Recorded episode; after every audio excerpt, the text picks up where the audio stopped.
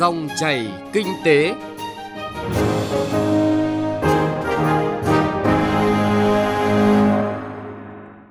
Biên tập viên Xuân Lan xin kính chào và cảm ơn quý vị và các bạn đang lắng nghe dòng chảy kinh tế trong 20 phút của chương trình hôm nay, thứ ba ngày 24 tháng 9 năm 2019. Chúng tôi sẽ chuyển tới quý vị những nội dung chính sau.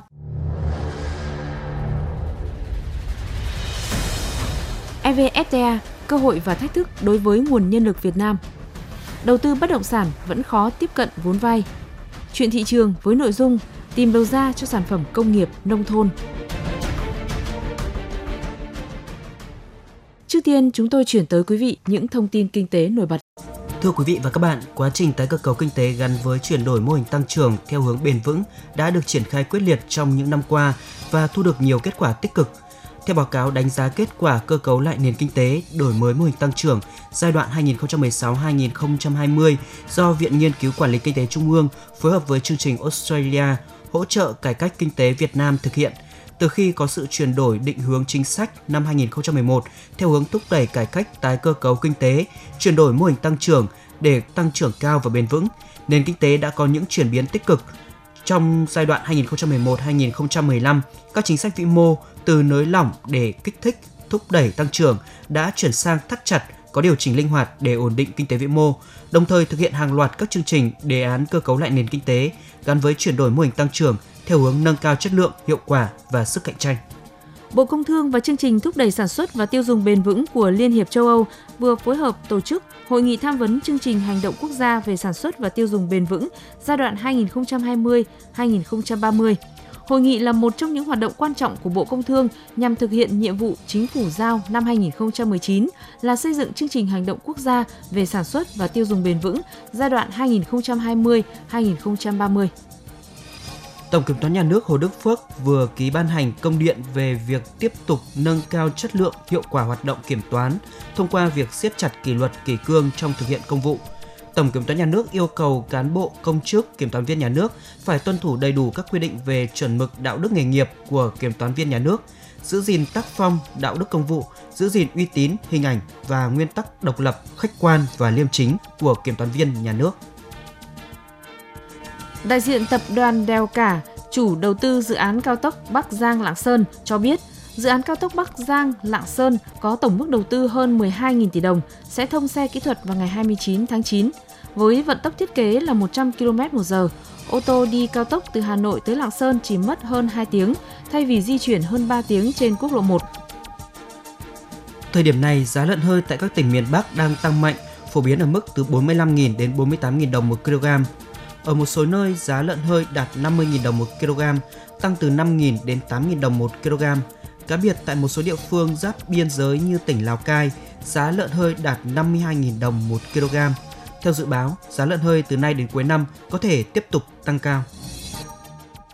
Thưa quý vị và các bạn, với việc xóa bỏ đến 99% thuế quan xuất khẩu, Hiệp định Thương mại Tự do Việt Nam châu Âu EVFTA sẽ giúp các doanh nghiệp Việt Nam có nhiều cơ hội cạnh tranh về giá cả hàng hóa khi xuất khẩu vào thị trường châu Âu. Điều này được kỳ vọng sẽ mang đến nhiều cơ hội việc làm, gia tăng thu nhập cho người lao động Việt Nam, đặc biệt là các ngành sản xuất như dệt may, giày dép, đồ gỗ và thủy sản. Tuy nhiên, những điều khoản khắt khe về chất lượng hàng hóa, dịch vụ từ hiệp định cũng sẽ đặt ra cho các doanh nghiệp trước những cạnh tranh về nguồn lao động cũng như thách thức về nguồn nhân lực chất lượng cao. Ngay sau đây, phóng viên Thu Trang sẽ phân tích nội dung này. Mời quý vị và các bạn cùng nghe. Trước hết, cần khẳng định Hiệp định Thương mại Tự do Việt Nam châu Âu EVFTA là một hiệp định thương mại thế hệ mới, lần đầu tiên nêu rõ các tiêu chuẩn bảo vệ người lao động và môi trường. Có nghĩa cùng với những yêu cầu khắt khe nhằm bảo vệ môi trường nói chung thông qua hoạt động sản xuất kinh doanh, Việt Nam và Liên minh châu Âu đã thống nhất thực hiện các cam kết được khẳng định trong tuyên bố năm 1998 của Tổ chức Lao động Quốc tế ILO bao gồm quyền tự do liên kết và thương lượng tập thể của người lao động, quyền chấm dứt lao động cưỡng bức, quyền xóa bỏ lao động trẻ em, quyền xóa bỏ các hình thức phân biệt đối xử trong lao động. Thực hiện những cam kết này, chính phủ Việt Nam đang và sẽ phải xem xét lại các chính sách và pháp luật về lao động sao cho phù hợp với tình hình thực tiễn và thông lệ quốc tế. Điều này cũng mở ra đồng thời những cơ hội và thách thức cho cả người lao động và doanh nghiệp với yêu cầu phải tự thay đổi mình. Ông Nguyễn Hải Minh, Phó Chủ tịch Phòng Thương mại châu Âu tại Việt Nam, Eurocharm chi nhánh Hà Nội nêu ví dụ khẳng định thực tiễn này. Trong một cái thời gian dài thì uh, mục tiêu của các doanh nghiệp và thực ra là cái chiến lược và ưu tiên của doanh nghiệp đó là làm sao để giảm thiểu chi phí và tạo ra cái sản phẩm của mình với một cái cái giá thấp hơn để có thể bán được hàng nhiều hơn.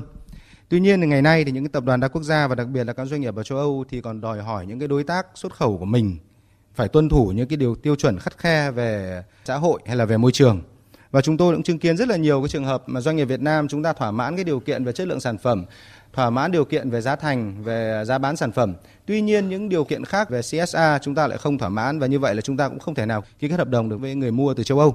Và như vậy chúng tôi cho rằng là cái việc nâng cao nhận thức về trách nhiệm xã hội của doanh nghiệp cho các doanh nghiệp nội địa ở Việt Nam bây giờ là một nhu cầu cấp thiết. Tuy nhiên là cái tiêu chuẩn cơ bản đầu tiên đấy là tiêu chuẩn trách nhiệm xã hội về vấn đề lao động. Bởi vì nếu chúng ta làm tốt cái điều này thì rõ ràng nó sẽ là góp phần làm tăng năng suất lao động của người lao động và nó sẽ tốt hơn cho nền kinh tế.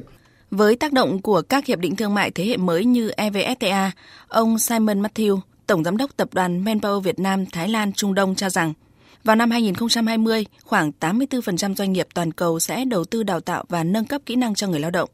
Việt Nam cần nhạy bén, tiếp cận nhanh xu hướng này để có một chiến lược phát triển nhân lực, nhân tài hợp lý trong bối cảnh thiếu hụt nhân lực chất lượng cao, thiếu hụt nhân tài trầm trọng. Kinh nghiệm quốc tế Việt Nam có thể tham khảo vận dụng, điều chỉnh là một chiến lược rõ ràng gồm 3 bước. Xây dựng, phát triển nguồn nhân lực từ trong nước. Săn nhân tài, mở rộng nguồn nhân lực, hay nói cách khác là thu hút nhân tài trên thế giới phục vụ phát triển kinh tế xã hội nội địa. Và cuối cùng là phải thực hiện chuyển đổi cơ cấu nhân lực phù hợp. Ông Simon Matthew nhấn mạnh. Để có thể phát triển lên tầm cao mới trong bối cảnh hội nhập quốc tế và cách mạng công nghiệp 4.0, việc phát triển nhân tài cần là một trong những ưu tiên hàng đầu của doanh nghiệp tại Việt Nam. Để thành công, các doanh nghiệp cần vạch ra những chiến lược nhân tài phù hợp, trong đó phát triển và đào tạo nhân tài nội bộ đóng vai trò cực kỳ quan trọng để thu hút và giữ chân lực lượng lao động 4.0 trong thời đại số hiện nay. Nguồn nhân lực ở giai đoạn nào của nền kinh tế cũng đóng góp vai trò then chốt trong bối cảnh kinh tế mới, không chỉ tác động của các hiệp định thương mại thế hệ mới mà tác động của những phương thức kinh doanh mới, kinh doanh số, đòi hỏi về nguồn nhân lực ngày càng cao, đó là nguồn nhân lực số. Bởi vậy, doanh nghiệp nào, nền kinh tế nào quan tâm phát triển nguồn nhân lực, quan tâm chăm lo cho nhân lực, doanh nghiệp đó, nền kinh tế đó sẽ phát triển. Đó là khẳng định của các chuyên gia kinh tế trong và ngoài nước. Thế nhưng kết quả cuộc khảo sát mới đây do bà Nguyễn Thị Thu Trang, Giám đốc Trung tâm WTO và Hội nhập, Phòng Thương mại và Công nghiệp Việt Nam cung cấp cho thấy một thực tế đáng báo động về nhận thức của các doanh nhân doanh nghiệp Việt Nam về thách thức, cơ hội của chính mình và của nền kinh tế trong bối cảnh mới. Những cái nói mà cơ hội chung chung về tăng GDP hay tăng xuất khẩu không có ý nghĩa với từng doanh nghiệp đơn lẻ. Doanh nghiệp phải biết là khi mà kinh doanh với thị trường EU thì cái ngành hàng cái sản phẩm của doanh nghiệp được cái ưu đãi gì nó sẽ có tác động như thế nào? Cho nên câu chuyện đầu tiên vẫn là làm thế nào để hiểu được hiệp định. Theo cái điều tra PCI của Phòng Thương mại và Công nghiệp Việt Nam năm 2018 trên 8.600 doanh nghiệp tin mừng là 65 phần trăm có nghe nói không tìm hiểu kỹ. Đã từng tìm hiểu một số thông tin thì chỉ có 21 phần trăm thôi. Còn cái số tìm hiểu tương đối kỹ thì chỉ có 1,5 phần trăm thế điều đấy để nói là câu chuyện tìm hiểu thông tin và những lợi thế từ cam kết với doanh nghiệp là chìa khóa cho việc tận dụng cái cơ hội. Chúng ta có cái sự chuẩn bị kỹ để khi mà các cơ quan nhà nước có thẩm quyền là ban hành những cái văn bản hướng dẫn chi tiết cách cam kết ở hiệp định thành cái quy định pháp luật cụ thể để doanh nghiệp biết mà tuân thủ, thì cái đấy là là điều quan trọng những thông tin từ cơ quan đại diện giới chủ sử dụng lao động cho thấy cơ hội từ EVFTA là rất lớn, nhưng nếu như nhiều doanh nhân doanh nghiệp vẫn tiếp tục thờ ơ với những điều khoản được đặt ra trong hiệp định, cơ hội sẽ đến chậm trễ hơn hoặc là đánh mất cơ hội trong sản xuất kinh doanh và hợp tác đầu tư quốc tế. Trong đó, nhiều cơ hội lớn chắc chắn sẽ được tạo ra từ chính nguồn nhân lực của doanh nghiệp. Nguồn nhân lực là yếu tố cần được các doanh nhân doanh nghiệp quan tâm, đầu tư bài bản, càng sớm càng tốt.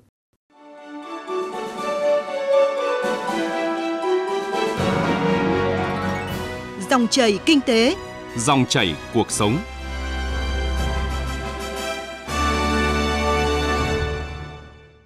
Thưa quý vị và các bạn, theo báo cáo của Ngân hàng Nhà nước, tín dụng lĩnh vực bất động sản vẫn tiếp tục tăng trong các tháng đầu năm nay. Những tháng đầu năm, dư nợ tín dụng bất động sản bao gồm cả mục đích kinh doanh và mục đích tự sử dụng đã tăng 3,29%, chiếm 18,08% tổng dư nợ toàn hệ thống.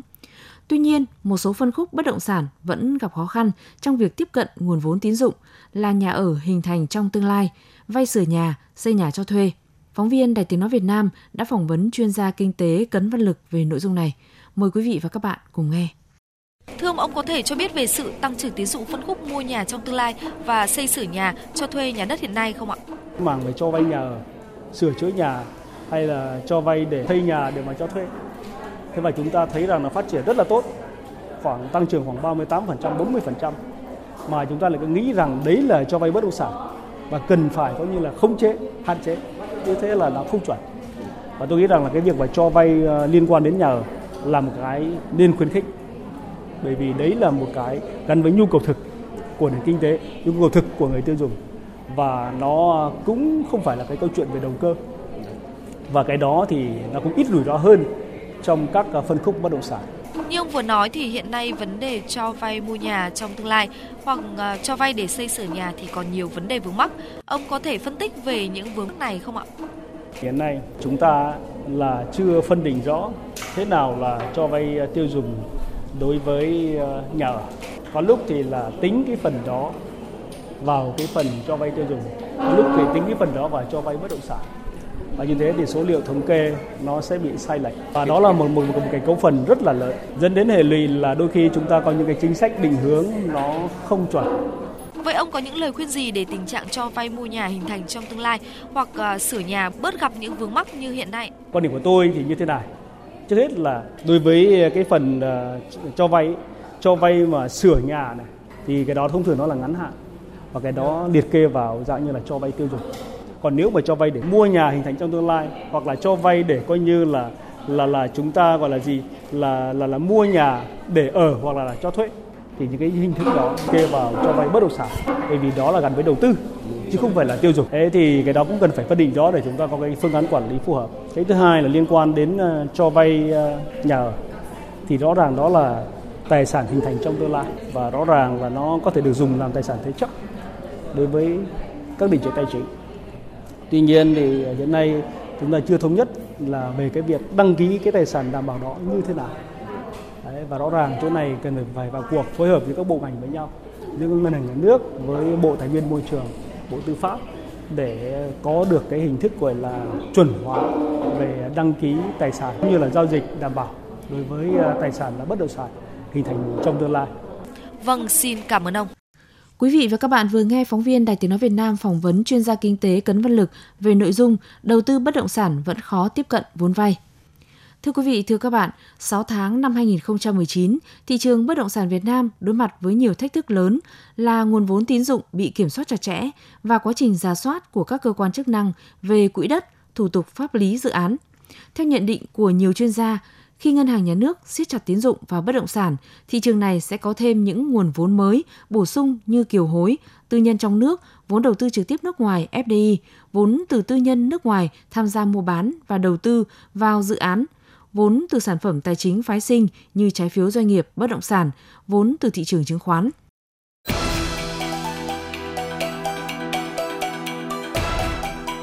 Chuyện thị trường Thưa quý vị và các bạn, những năm gần đây, sản phẩm công nghiệp nông thôn đã thu hút sự quan tâm của nhiều người tiêu dùng. Nhiều sản phẩm đã phát huy được lợi thế của địa phương, tạo ra những sản phẩm mang đậm bản sắc văn hóa vùng miền – Tuy nhiên, hiện nay, việc tìm đầu ra cho các sản phẩm công nghiệp nông thôn vẫn là bài toán khó đối với các doanh nghiệp. Trong chuyên mục Chuyện thị trường hôm nay, phóng viên Bá Toàn sẽ phân tích rõ hơn vấn đề này.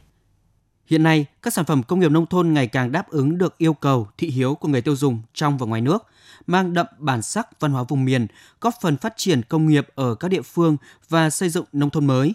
Tuy nhiên, hầu hết các sản phẩm vẫn được làm theo thói quen, chưa có ý thức về thiết kế, mẫu mã chậm thay đổi chưa tạo sự khác biệt. Vì vậy, sản phẩm công nghiệp nông thôn tuy đa dạng nhưng giá trị gia tăng không cao, sức cạnh tranh trên thị trường kém, xuất khẩu khó.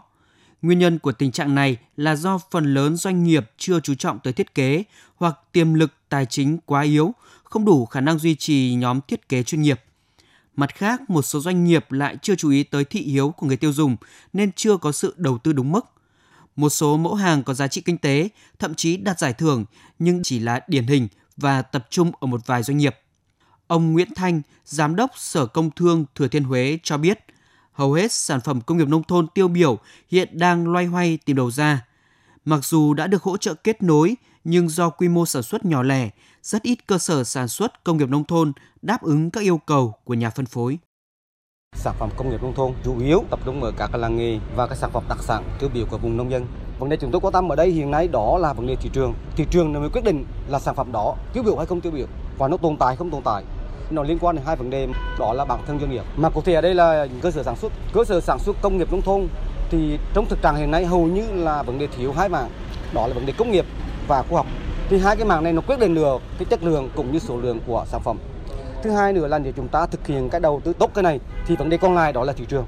Thị trường mới thúc đẩy và quyết định vấn đề sản phẩm như thế nào. Chúng ta phải bảo đảm cái sản phẩm của công nghiệp nông thôn mà thích ứng và nó đáp ứng được cái nhu cầu mua sắm thì mới quyết định được cái tồn tại sản phẩm đó. Thì hiện nay chúng ta còn thiếu những cái chế tài. Ví dụ như hiện nay là cái cơ chế quản lý, giám sát cũng như cơ chế mà bảo vệ cho cái sản phẩm mà đã có thương hiệu rồi thì chúng ta gặp khó khăn. Theo bà Bạch Kim Ngân, giám đốc công ty trách nhiệm hữu hạn Ngân Giang, doanh nghiệp có sản phẩm được tôn vinh sản phẩm công nghiệp nông thôn tiêu biểu cấp quốc gia năm 2019. Đa số các doanh nghiệp, cơ sở sản xuất sản phẩm công nghiệp nông thôn đều có quy mô nhỏ, nguồn vốn hạn chế. Do vậy, để sản phẩm công nghiệp nông thôn thực sự có chỗ đứng trên thị trường, các doanh nghiệp phải tìm hiểu nhu cầu thị trường để có được những sản phẩm phù hợp. Thực sự thì chúng ta không thể ép người tiêu dùng được, bắt buộc là sản phẩm đó tốt, giá thành hạ vừa phải, mẫu mã bao bì đẹp thì họ mới đón nhận lúc đầu có thể họ sẽ ủng hộ hàng Việt Nam, nhưng nếu hàng Việt Nam mãi cứ xù xì thì họ cũng không thể đón nhận. Nhưng nếu chúng ta không cho sản phẩm Việt Nam một cơ hội, nó sẽ chết ngay trong trứng nước. Làm sao mà có thể trở thành tinh xảo hoặc là có thể thành những sản phẩm tuyệt vời sau này được? Cho nên tôi nghĩ rằng là, thứ nhất là cũng phải tấm lòng của người Việt, dành cho sản phẩm Việt cũng như là họ phải đồng lòng thì mới có thể giúp sản phẩm Việt tồn tại được. Và điều đặc biệt là đối với một nhà sản xuất thì nếu muốn sản phẩm của mình tồn tại trên thị trường thì bắt buộc mình phải thay đổi về chất lượng, về giá thành, về mẫu mã, về bao bì thì mới có thể cạnh tranh ngang ngửa với sản phẩm ngoại được. Hiện nay, Bộ Công Thương đã từng bước tháo gỡ những khó khăn cho sản phẩm công nghiệp nông thôn. Bà Lê Việt Nga, Phó vụ trưởng vụ thị trường trong nước Bộ Công Thương cho biết, Bộ Công Thương đã và đang tổ chức nhiều chương trình hỗ trợ đầu ra cho sản phẩm. Những chương trình này luôn mở rộng tới tất cả các sản phẩm công nghiệp nông thôn. Tuy nhiên, giải pháp quan trọng vẫn là doanh nghiệp cần phải tăng cường chất lượng sản phẩm hàng hóa và đưa ra các sản phẩm phù hợp với thị hiếu của người tiêu dùng. Bà Lê Việt Nga nhìn nhận. Hàng hóa của công nghiệp nông thôn đều là những cái sản phẩm tinh hoa của các làng nghề, của các cơ sở công nghiệp nông thôn và chúng tôi đánh giá rất cao vì đây là những sản phẩm tiềm năng mà người tiêu dùng đang hướng tới, định hướng thị trường cũng đang rất là mong muốn có những sản phẩm này và các hệ thống phân phối hiện đại cũng rất là mong muốn đây là những sản phẩm dẫn hướng để thu hút người tiêu dùng đến với các hệ thống phân phối. Qua triển khai thì nhận thấy như ờ, ngoài những cái hội nghị kết nối cung cầu đã thu hút được hiệu quả về cái việc là gặp giữa người bên mua bên bán và những cái hội nghị này là B2B tức là giữa những cái nhà sản xuất, chủ doanh nghiệp gặp với giám đốc thu mua là ký được với nhau cái hợp đồng rất là quý và cái kinh nghiệm là các doanh nghiệp phải có hệ thống để có thể chào hàng ngay lập tức với các hệ thống phân phối khi họ có nhu cầu Thời gian tới thì chúng tôi đề nghị là các doanh nghiệp công nghiệp nông thôn ờ, sẽ có một cái cơ sở dữ liệu về họ sản xuất được những hàng hóa gì, có nhu cầu kết nối vào đâu của các hệ thống phân phối nội địa và qua đó để chuyển về vụ thị trường trong nước để có rất nhiều cái hội nghị kết nối cung cầu hàng năm mà Bộ Công Thương triển khai cùng với các sở công thương, cùng với các hiệp hội ngành hàng ngành nghề theo đúng những cái chuyên đề đối tượng riêng. Thưa quý vị và các bạn, để sản phẩm công nghiệp nông thôn thực sự phát triển như những ý kiến mà chúng ta vừa nghe, các doanh nghiệp, chủ cơ sở phải chú trọng hơn đến việc xây dựng thương hiệu, mẫu mã sản phẩm và đổi mới công nghệ. Bên cạnh đó, cơ quan quản lý nhà nước cũng cần giúp các đơn vị nắm bắt, tiếp cận các cơ chế chính sách về khuyến khích phát triển sản xuất sản phẩm công nghiệp nông thôn, tăng cơ hội tiếp cận và mở rộng thị trường. Chuyên mục Chuyện thị trường cũng đã kết thúc dòng chảy kinh tế hôm nay. Chương trình do biên tập viên Bá Toàn và nhóm phóng viên kinh tế thực hiện. Cảm ơn quý vị đã quan tâm theo dõi. Biên tập viên Xuân Lan xin chào và hẹn gặp lại quý vị và các bạn.